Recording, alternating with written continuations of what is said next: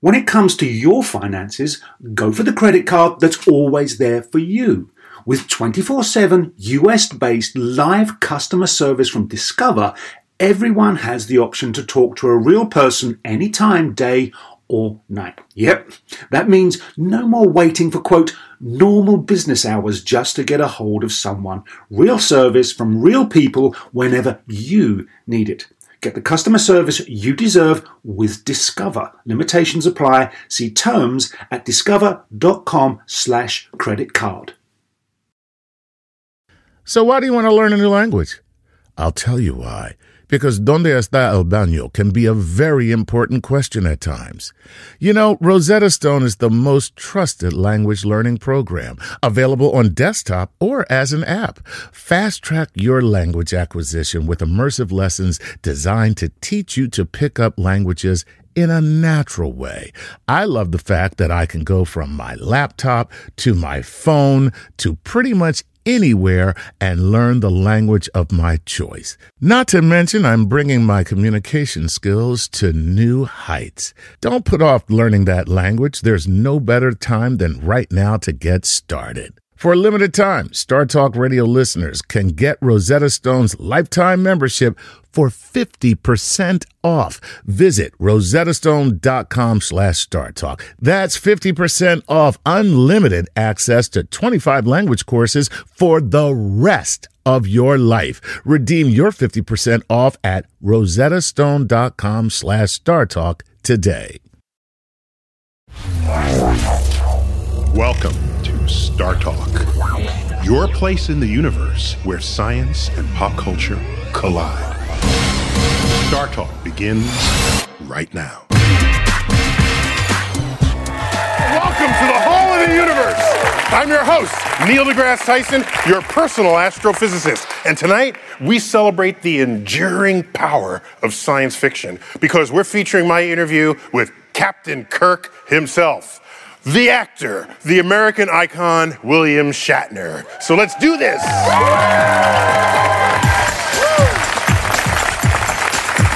My co host, Chuck Nice. Hey, Neil. And Charles Liu, my friend and colleague, professor of astrophysics at uh, CUNY, the City University of New York on Staten Island. So we've, we've got my interview. William Shatner came through town. Yeah. So I nabbed him and stuck him in my office and grabbed that interview with the original captain of the SS Enterprise. And so I asked him, how did he find his path to that iconic role? Let's check it out. I was born in Montreal. Montreal, okay. Yeah. I was in the theater and I was in radio and I was in movies and film in Canada before I came to the United States.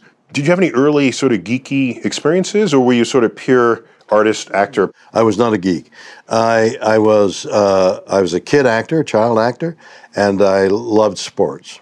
Okay. And I was a, a, a, very experienced actor at a very early age because I started sort of when I came down to the United States in a play by Marlowe. Uh, we played 12 weeks on Broadway, and then I was essentially cast loose into the casting world yeah, of America. The thespian world of America, exactly. So I was a stage actor. So when I was asked to do Star Trek, oh, they had made a pilot prior to with another actor, and they asked me to see the pilot, and I looked at it, and I thought that was magical.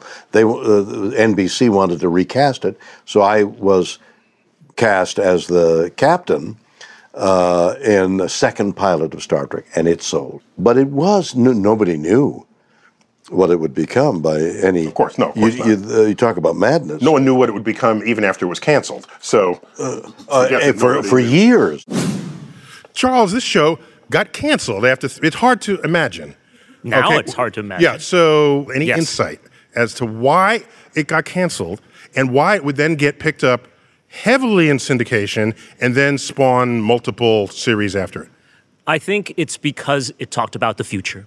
But wait, wait. You're saying it got canceled because it talked about the future, yes. or it got resurrected? Both. I think the answer is that Star Trek was talking about a future at a time when people were still paying attention to the present just a little too much.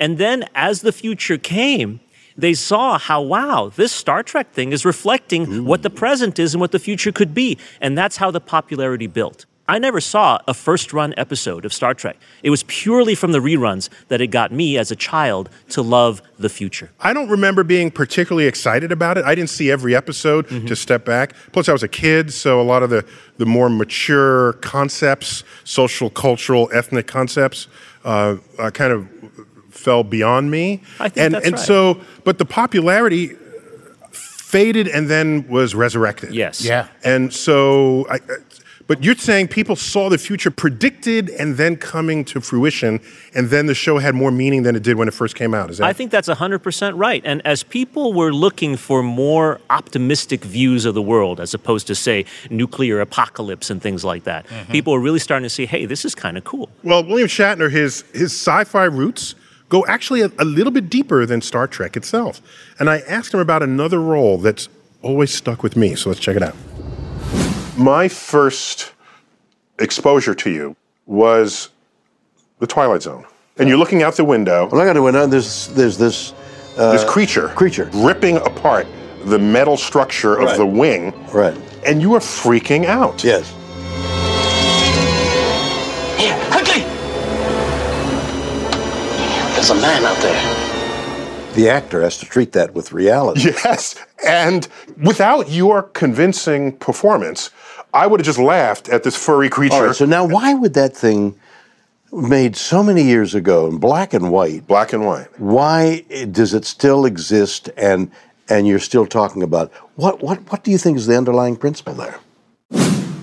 Chuck, why is that scene so memorable? I don't know, but I'll tell you this much. I- uh, what is the underlying principle behind the fact that that guy still looks younger than he should? Oh, yeah, yeah he's 85 He's years old. 85 years old. I mean, he looks amazing. How does that re- even happen? I, have researched this. Go ahead. Yeah, if you add up all the time he's traveling faster than the speed of light from the warp engine, Einstein's relativity, it bought him 40 years of lifetime. Chuck, you did the same calculation. I did the same I know- calculation, but I came up with a different number than Okay. you did. That's okay.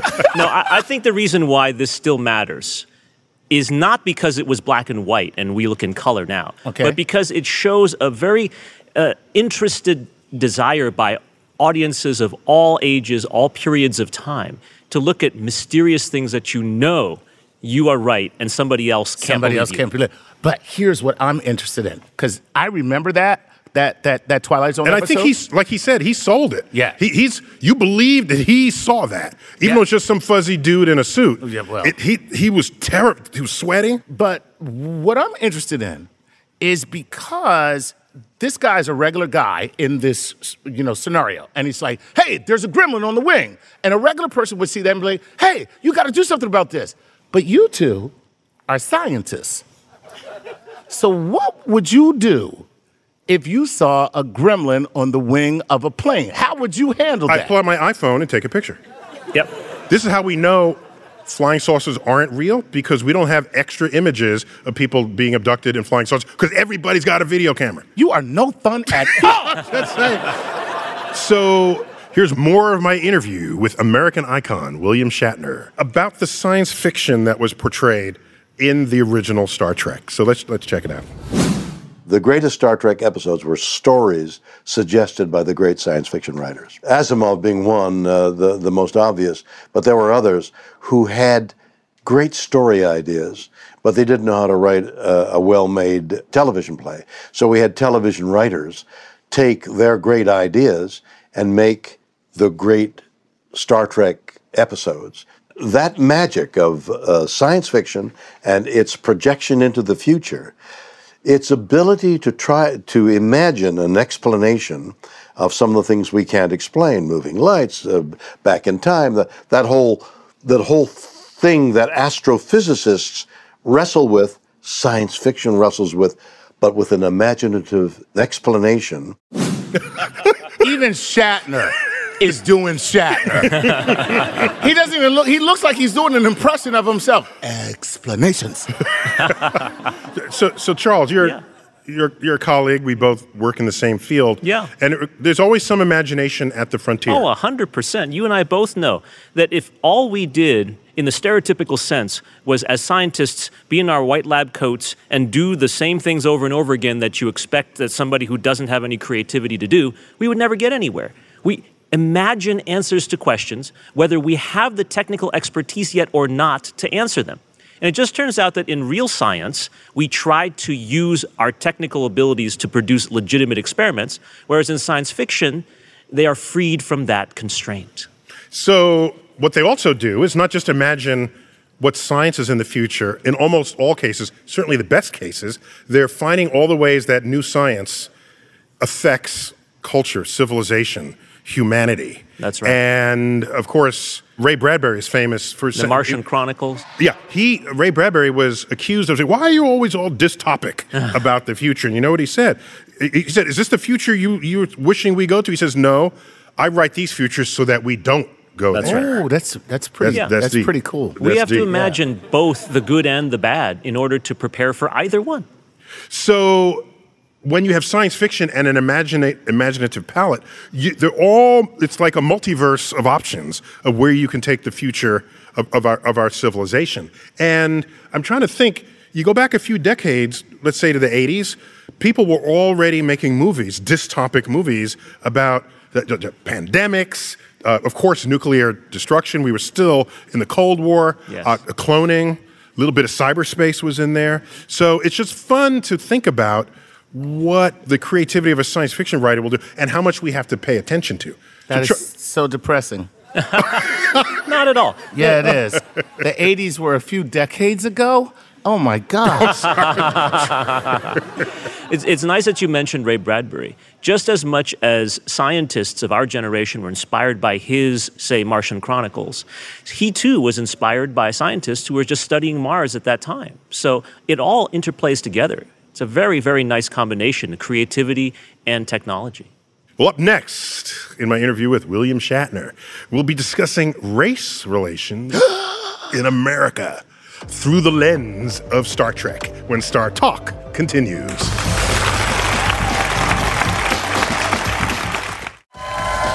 Welcome back to Star Talk from the American Museum of Natural History. We're featuring my interview with William Shatner, one of the great icons of the sci fi series Star Trek. And it was created, as you know, by producer Gene Roddenberry back in the 1960s. Let's check it out. Were you self aware of Roddenberry's larger mission statement that he was trying to make a difference in the world? Well, both of those statements are suspect. Okay. okay.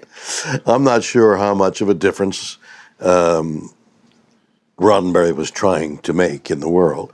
He had a, a, a wonderful idea.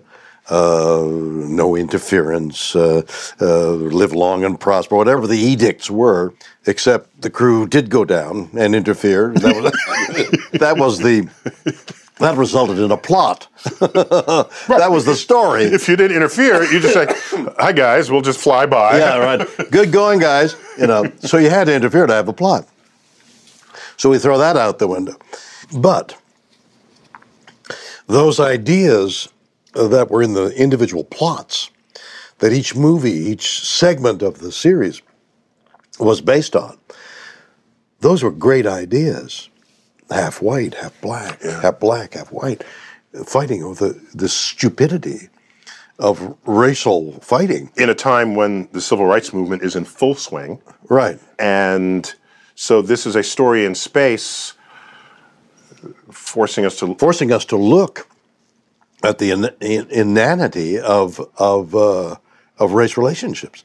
That's science fiction at its best. So that idea, I don't know where it came from. I don't know who suggested that idea, and I would imagine Roddenberry had the last statement saying this goes. We'll we'll we'll we'll do this uh, story.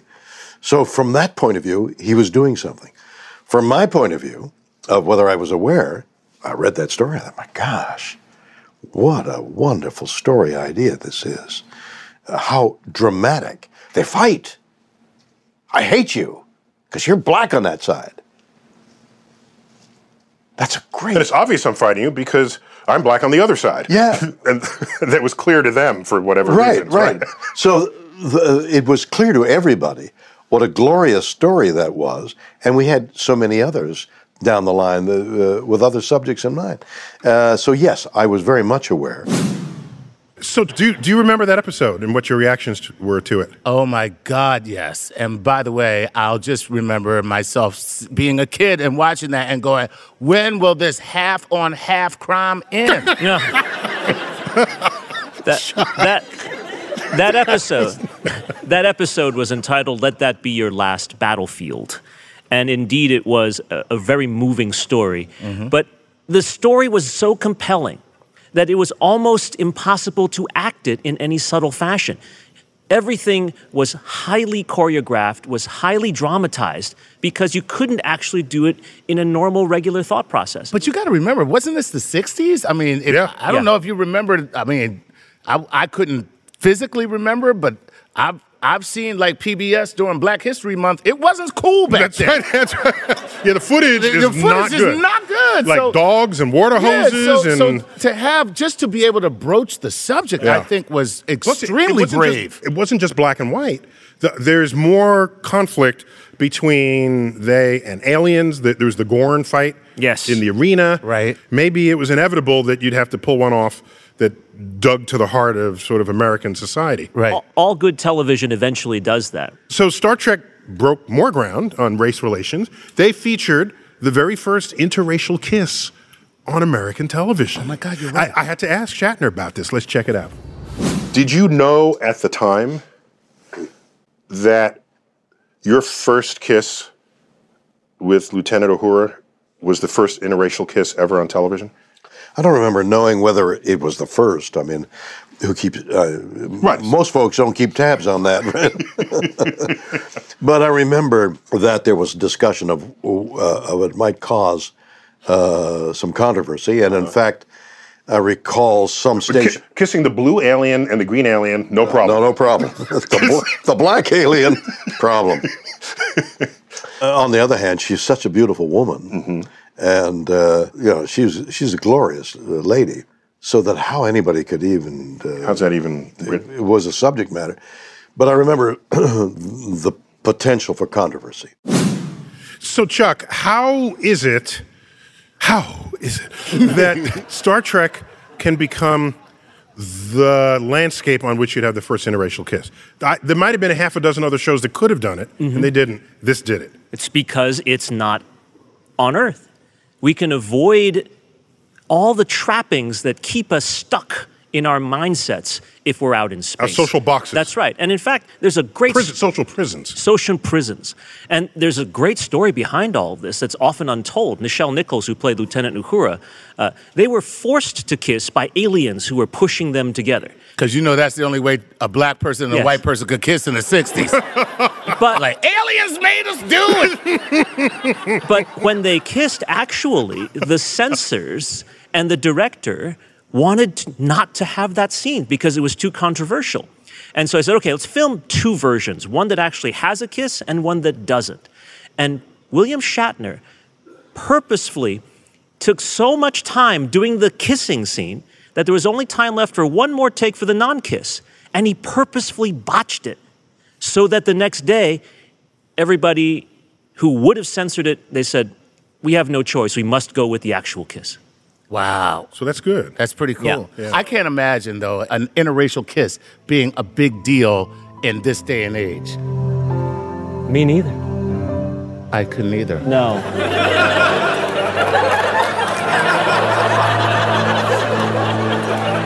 no, no. We have families. We have families.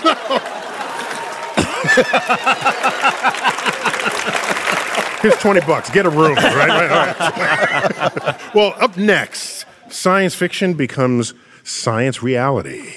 When Captain Kirk, William Shatner, tells me about the first time he ever used a flip phone. Oh. When Star Talk returns.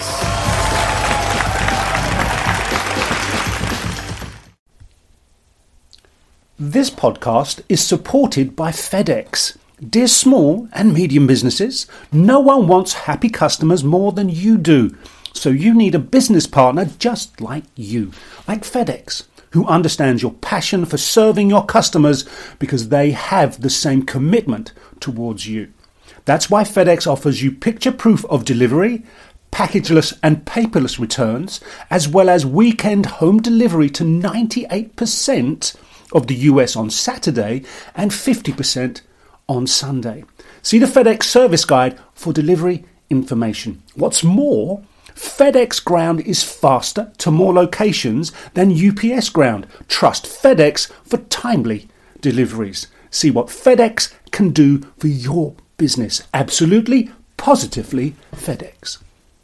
Whether you're a family vacation traveler, business tripper, or long weekend adventurer, Choice Hotels has a stay for any you. And that's good because there are a lot of me's. Choice Hotels has over 7,400 locations and 22 brands, including Comfort Hotels, Radisson Hotels, and Cambria Hotels. Get the best value for your money when you book with Choice Hotels. Cambria Hotels feature locally inspired hotel bars with specialty cocktails and downtown locations in the center of it all. Hey, that's me. Radisson Hotels have flexible workspaces to get the most of your business travel and on site restaurants.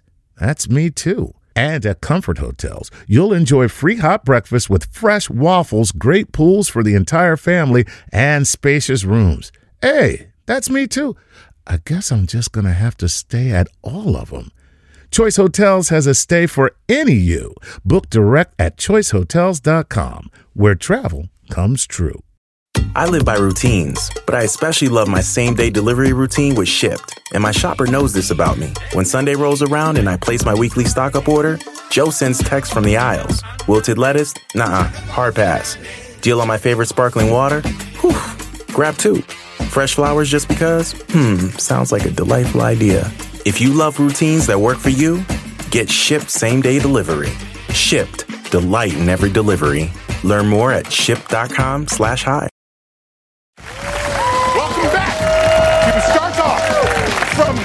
The Hayden Sphere of the American Museum of Natural History. We're featuring my interview with Star Trek star William Shatner. Let's check it out.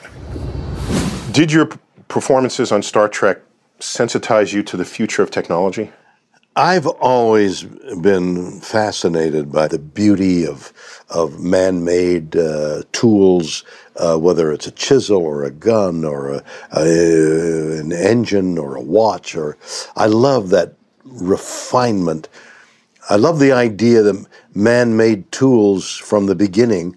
And then when I was asked to go into the the lunar excursion module, uh, at the time the most uh, complex tool that man had ever made, I was totally aware of the millions of systems that were had to work for these uh, two guys to be safe. And I was and am fascinated by by those tools and the tools by which we observe nature. Uh, the telescopes, the the microscopes, the the uh, various instruments that delve into the mystery of uh, of how our world, how our universe works. That So- fascinates me. So, were you enchanted when you saw that one of the earliest cell phones was a flip phone inspired by the I had one. They gave me one. Uh, Motorola. Motorola. Motorola That gave me phone. one, and I. You got to be like customer one. I was One. customer one, and uh, the magic of having this phone in your hand and not having to find a, a, tele, a, a payphone and put quarters in. And I was in a crowded airport with one of the new TAC phones, I think they called them. And I was, StarTAC. StarTAC. StarTAC. And, and I was making a call, and people were passing by laughing. And I couldn't figure out why they were laughing. but I had a communication. He hasn't my- shaken that character. right. right. they just let him out.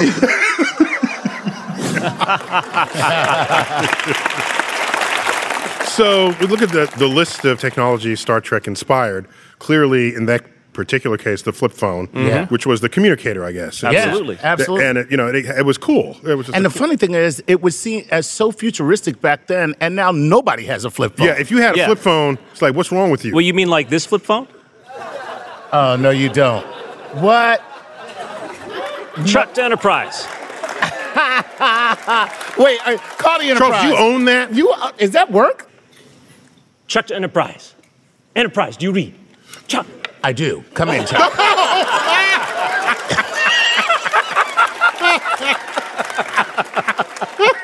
Actually, I do use this phone still. I, I have a smartphone, but you notice I could open this with one hand. I can't dial with just one hand on my smartphone. Furthermore, Because you're incompetent with your smartphone. It's that simple. True. Furthermore, it is possible for me to use this to control the amount of input I get from this crazy world. Right. So I only get texts or voicemails when I want to. But of course, when I need the actual power of a smartphone, I bring that reluctantly. Well, let me tell you, Neil, I use this to control my teenage daughter because I say, if you don't do what I say, this is your phone. That must she must And- she must tell those nightmare stories at school. It works. I will take your iPhone and you get this. Well, it's also very economical. Costs way, way less to run something like this. Stop trying to defend 20 year old technology, okay? Just just stop If- now. If, it ain't broke, what? if it ain't broke, Stop now. well, did you know? I didn't know this till recently. NASA, NASA's official website has a whole page on the science of Star Trek. Really? And it's written by a NASA engineer. His name is David Batchelor. And I think we have him standing by right now, live on video. David, are you there? Welcome to Star Talk. Thank you. How do we know this is not some corner of your parents' basement you haven't moved out yet?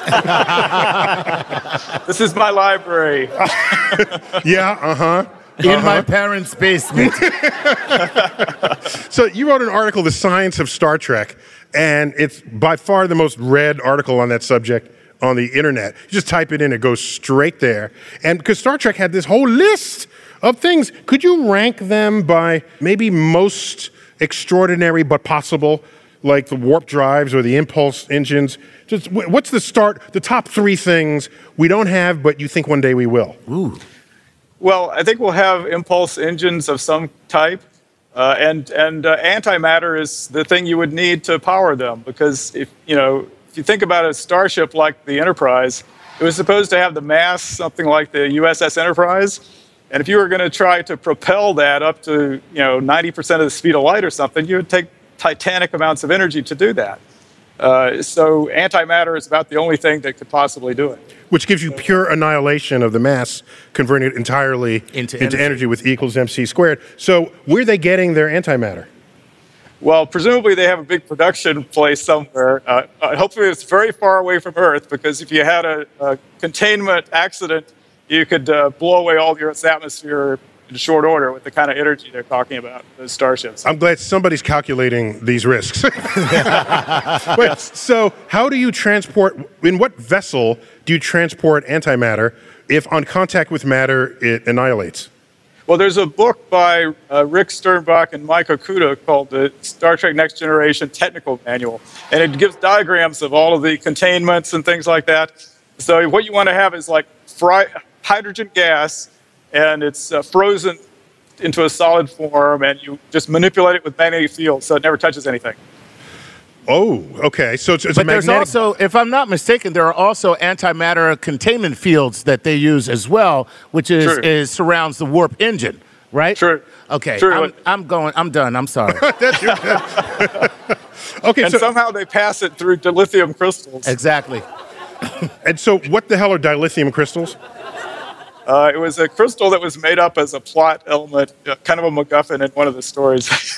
Um, have you seen uh, the periodic table of fictional elements? oh, very interesting. Yeah, it's very. It's got all the fictional, like unobtainium. Go to every possible story ever told where they made stuff up. That element is in this periodic table. It's great. That's cool. So tell me about cloaking devices. Well, there's actually a little progress on that. They can they can surround an object with uh, specially engineered uh, exotic material and make light uh, go around it in a way. Uh, it doesn't work for every single wavelength of light, so you know there's still some visible wavelengths. Uh, it- I think I've seen invisible. pictures where the light gets wrapped around the object and then comes Right. back out the other side. Exactly. And you and you're working on this in your basement. sure. Where your parents' library is. Tell me about. There was some kind of acceleration damper, so that when it accelerates from zero to warp speed, people aren't a pile of goo stuck to the back wall. Right. What was- right. They had to they had to have something they called inertial dampers. Inertial dampers. And, uh, How did that work? Have you ever looked at the uh, levitating frog? If you if you Google levitating frog, you can see that there's actually a way to to have a frog hover in space without going up or down in a magnetic field. Oh, okay. Okay. I'm, I'm just glad that I feel fa- I feel sorry for the frog, but I'm happy it's happening. Well, David, thank you for teleporting your, your wisdom and knowledge My to pleasure. us. Up next, I break down the physics of space time to Star Trek star William Shatner when Star Talk returns.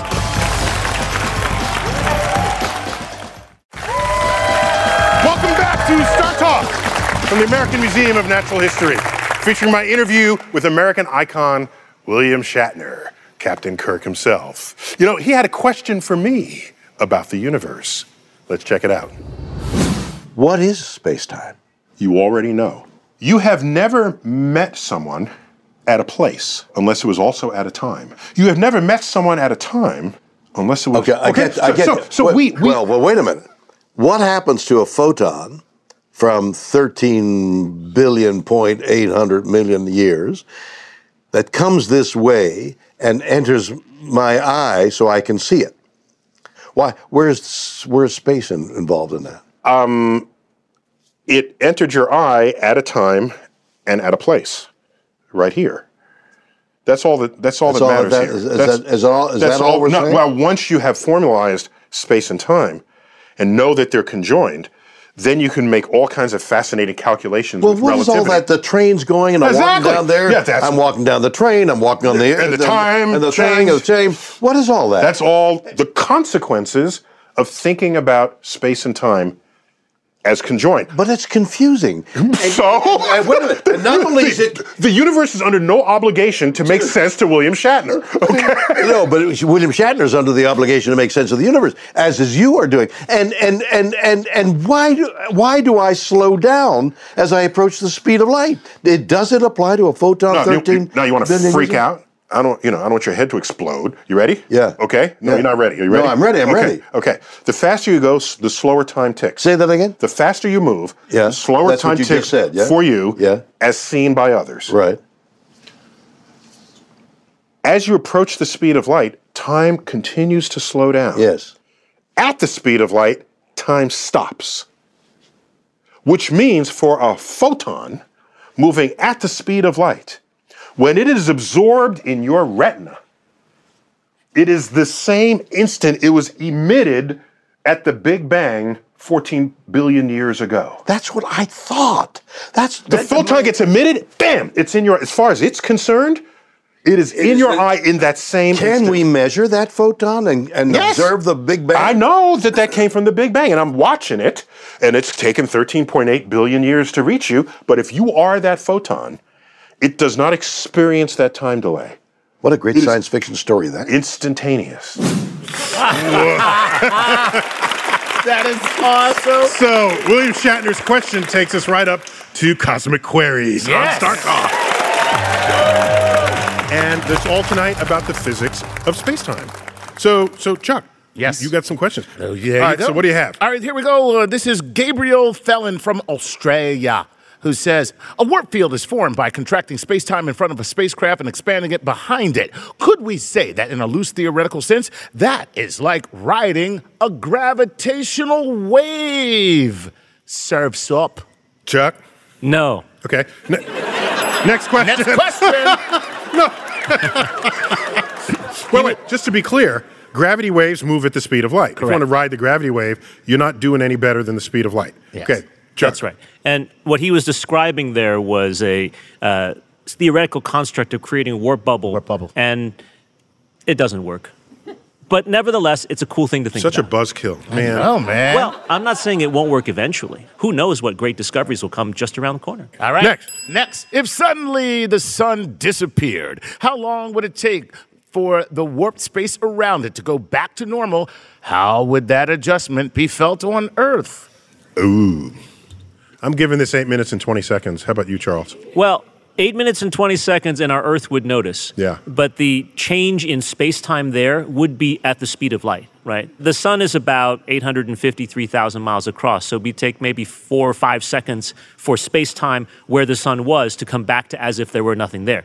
Eight minutes and 20 seconds later, that effect Would come to reaches Earth. Earth. Right. and- so another way to say it is you can pluck the sun from the middle of the solar system. Right. And we wouldn't know about it. You For would still eight bask minutes. in sunlight. Right. You would still orbit with no, as no, nothing happening. Mm-hmm. 500 seconds later, bada bing, we steep into darkness as we get cast at a tangent off into interstellar space. So, Stanley, nice your day. answer Yes. is you're going to die in eight minutes and 23 seconds. Last question. This is from Meryl Gwen Speeder from Toronto, Canada. Would like to know this. Would a civilization in the galaxy one billion light years away from us see the universe as one billion light years younger than we are? no. Well, there you have it. The reason is the universe is expanding away from that galaxy exactly the same way that the universe is expanding away from our galaxy. So over there, one billion years, they would see us as being one billion years younger than we are today. But they would be the same age. Similarly, we see them as being one billion years younger, but we are the same age as we are now. And my favorite such galaxy would be one that's 65 million light, Light years, years away, away. such that they looking upon us with their super duper alien telescopes would witness events in real time unfolding on Earth 65 million years ago. Because that light is only just now reaching them. And 65 million years ago, what was going down on Earth? An asteroid the size of Mount Everest Right. slammed in the Yucatan Peninsula, although that's not what they called it back then, Right. and taking out the dinosaurs. So they would bear witness to this. Right. And they would be seeing us in the past, Right. just as we see them in their past. There you go. Yep. So, next up, William Shatner explains why being a starship captain is a lot like being a football quarterback on StarTalk. I live by routines, but I especially love my same day delivery routine with Shipt. And my shopper knows this about me. When Sunday rolls around and I place my weekly stock up order, Joe sends texts from the aisles. Wilted lettuce? Nah, hard pass. Deal on my favorite sparkling water? Whew, grab two. Fresh flowers just because? Hmm, sounds like a delightful idea. If you love routines that work for you, get Shipt same day delivery. Shipt, delight in every delivery. Learn more at shipt.com slash hi. Life is a highway, and on it there will be many chicken sandwiches. But there's only one McCrispy. So go ahead and hit the turn signal if you know about this juicy gem of a detour. One, two, three, four. Those are numbers. But you already knew that. If you want to know what number you're going to pay each month for your car, use Kelley Blue Book My Wallet on Auto Trader. They're really good at numbers. Auto Trader. Welcome back to StarTalk, featuring my interview with William Shatner, Star Trek star. And I asked him about the unique look and design of the bridge of the Starship Enterprise. So let's check it out. A guy by the name of uh, Herman Zimmerman designed that whole cabin. There's a set designer for Star Trek. Yeah. Thought about the ergonomics and the dynamics of a crew's movement. Exactly. So the chair is in the center, the people are all around him to give him information, uh, the people in front, the screen in there. Interesting. So anytime you look this way, it's always the same person giving you a certain kind of information. Absolutely. And I turn that way. Exactly. So it's it's part of a rhythm of That's your. right. So that uh, uh, I was watching uh, uh, Peyton Manning uh, work as a quarterback. Uh, That's just not who I thought you would say in that sentence. no, Peyton Manning guiding the other players, uh, rehearsing them again and again. When I do this, you do that. I'm going to take three steps here, and I'm going to do it. You can imagine that in battle, that this captain would say, "All right, I'm going to turn here. I need that information. I'm going to turn here. You got to need that," and and everything was set up so that he could make an informed decision. I I lived that. so you're a quarterback of the universe. you like that? Okay. William Shatner, quarterback of the universe. So you know, I, I couldn't. le- Captain Kirk, I wasn't going to let him go until I had I had to ask him the perfunctory question. What was his favorite Star Trek episode? Ooh. And I did. Let's check it out. Okay, I, sorry, I have to ask you this. Uh, so, what was your favorite episode? Ah, Neil, that is so bad. I know it's the lamest That's- question that's ever. the worst. It is so lame. God, I'm, I'm not worthy. I'm not worthy. All right, my favorite episode. Well, I don't remember them too well. Okay, I didn't see many, although I don't like to watch me on camera. but there was one that uh, going back in time, uh, where you try and Just so you have a, a tear here on this. Uh, I'm crying over the question. right there, good. Uh-huh. Um, there was one episode where we went back in time. I think it was called "City Across the River." It was, it was City on the Edge of Forever. The City on the Edge of Yes. Forever. Listen to you. I remember. It Involved time travel. But what is time travel? But a yearning to go back to a, past that was brighter and better, or something that you could alter. There's something so so basic about all human beings saying, if I could just go back to that moment and change it, I, I wouldn't have done what I did. So I remember thinking that, uh, that back, uh, going back in time and having an, an affection for that moment. It was a lovely story and a nostalgic story. It touched you. So I, I might point to that as one of them. Good. And of your six or seven, eight movies, which one of the Star Trek Well. I thought Star Trek Five was brilliant. Five. Yeah, Five was going back uh, to God, trying to find God. Okay. Uh, which one did the best out of that?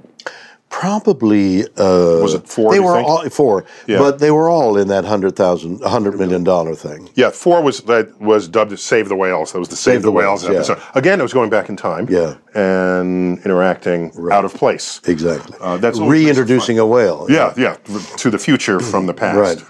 That was, I, that was my favorite of the set. I, I have very simple, you know, storytelling needs. you you deal you deal in such mysticism anyway. Well, up next on StarTalk, featuring my interview with American icon William Shatner, captain of the USS Enterprise. And Star Trek today is more popular than ever, in part, I think, because of the reboot by J.J. Abrams. And I, I had to ask William Shatner, what was his take on this new movie and the whole reboot of the series? Let's check it out.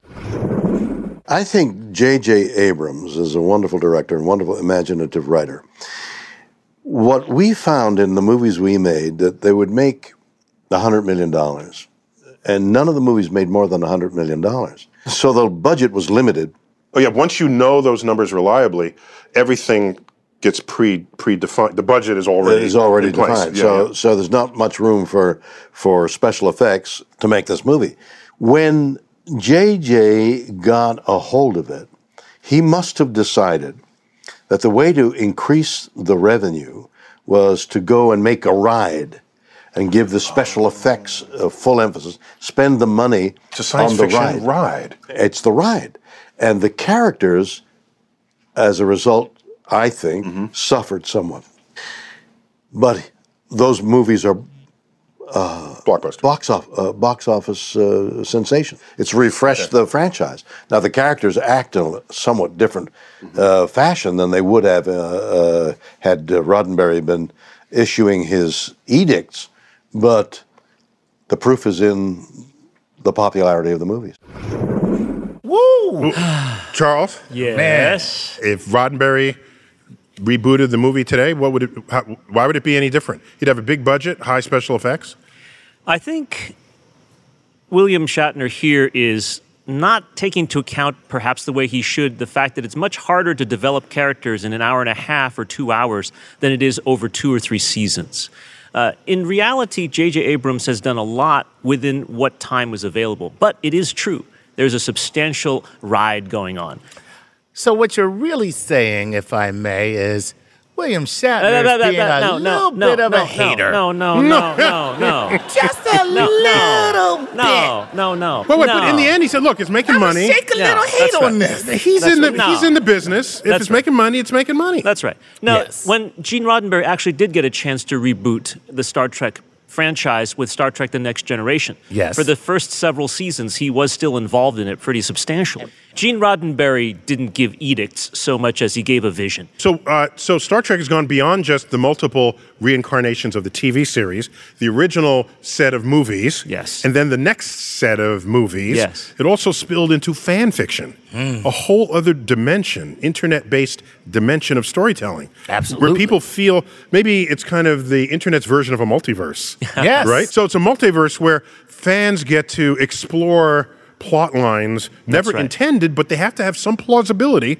otherwise they don't work as fan fiction. And guess what? Some of that fan fiction actually gets adopted into Star Trek stories. And I think one of them is like uh, Captain Kirk and Spock have they have like a relationship. Once you go Vulcan, you never go back. Neil, are you a big enough fan that you would have a plot line? I guess if I had to have fiction, I I would want to see Captain Kirk fight Jean Luc Picard. Ooh. I just want to see that because Kirk did his own fighting. That would be awesome. And, and Picard didn't. That's true. So I just want to see how that would play. And then they have to play that music.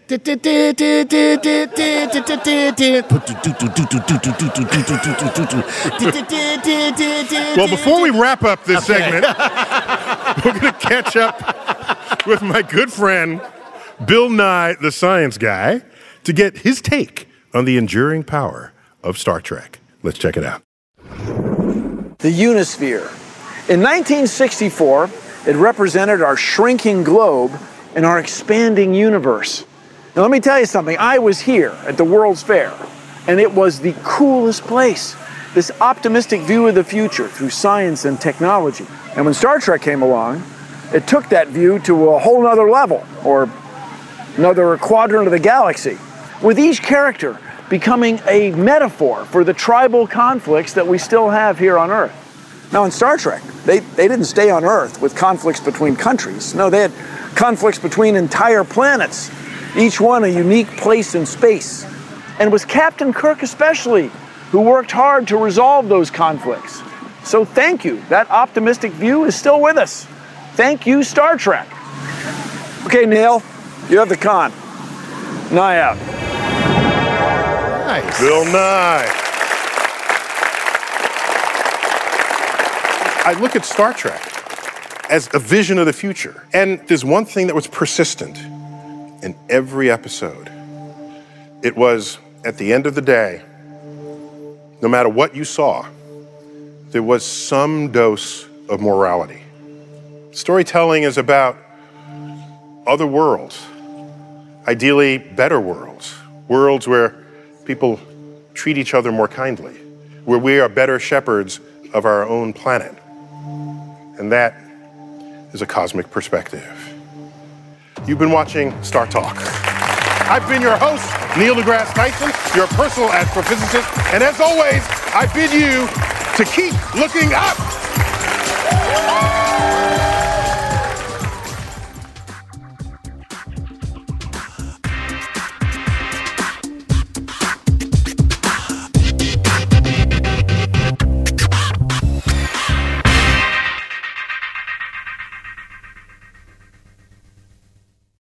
Life is a highway, and on it there will be many chicken sandwiches. But there's only one McCrispy. So go ahead and hit the turn signal if you know about this juicy gem of a detour. Look around. You can find cars like these on AutoTrader. New cars, used cars, electric cars, maybe even flying cars.